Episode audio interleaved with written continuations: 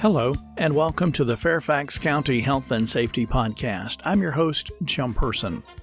Coming up, learn how you can assist Fairfax County with personal protective equipment, a new data dashboard for county COVID 19 statistics, how to apply for assistance, and the county's new coronavirus Spanish text alerts.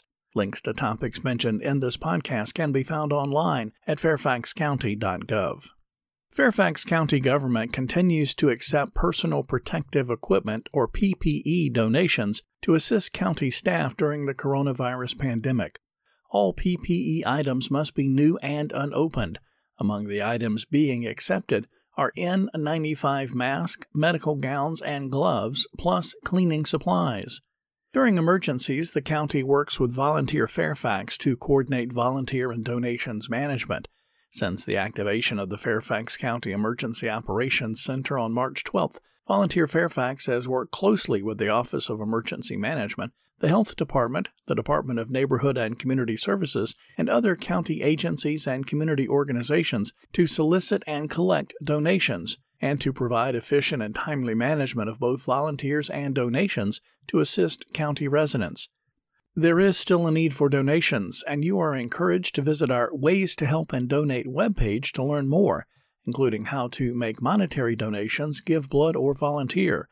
That webpage is fairfaxcounty.gov slash COVID-19 slash donate dash help.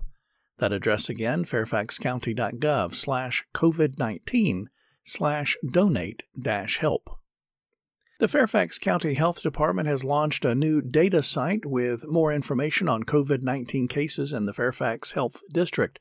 The district is composed of Fairfax County, the cities of Fairfax and Falls Church, and the towns of Herndon and Vienna. According to Fairfax Health Director Dr. Gloria Ada providing this data helps show the extent of the outbreak and highlights areas where there may be disparities in the Fairfax Health District without broaching the confidentiality of individuals with the COVID 19 infection. It's also important to note that this data is an underestimate of the true burden of the COVID 19 on our community, as it is a reflection of who is being tested more than a measure of the virus's prevalence. For more information on COVID 19, what you can do to keep yourself and others safe, and to view the new data dashboard, Visit the county's website at www.fairfaxcounty.gov slash COVID-19. With so many people losing income and jobs during the coronavirus pandemic, there's been a significant increase in the number of applications for SNAP, which is food assistance, TANF, or temporary financial assistance for families with children who are minors, Medicaid, and more. For people applying for the first time, this process may seem complicated or intimidating. Our Department of Family Services is available to help with financial, medical, and employment assistance from a distance. You don't need to leave your home to come to our locations to apply. So don't let staying home keep you from seeking the assistance you need.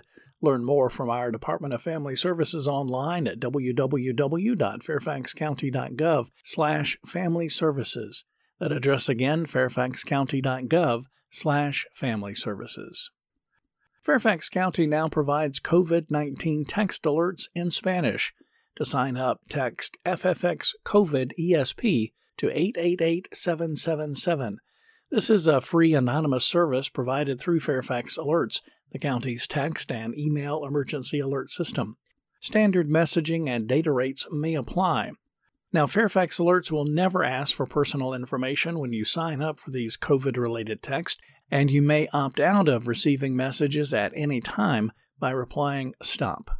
COVID 19 text alerts offer up to date information about public health guidance, county programs or services to help residents, plus key news. Again, for COVID 19 text alerts in Spanish, text FFX COVID ESP to 888 777. You can now view the Fairfax County Fire and Rescue Department's 2019 annual report online, learn more about your fire and rescue department, and read the annual report at ffxfirerescue.wordpress.com. Finally, stay informed during emergencies and severe weather events on the Emergency Information blog. You can find that at fairfaxcounty.gov slash emergency slash blog. That's going to do it for this edition of the Fairfax County Health and Safety Podcast produced by the Fairfax County, Virginia government. We thank you for listening. Additional information about health and safety topics and emergency preparedness may be found online at fairfaxcounty.gov.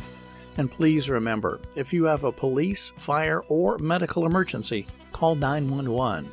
For non emergency needs, call 703 691 2131.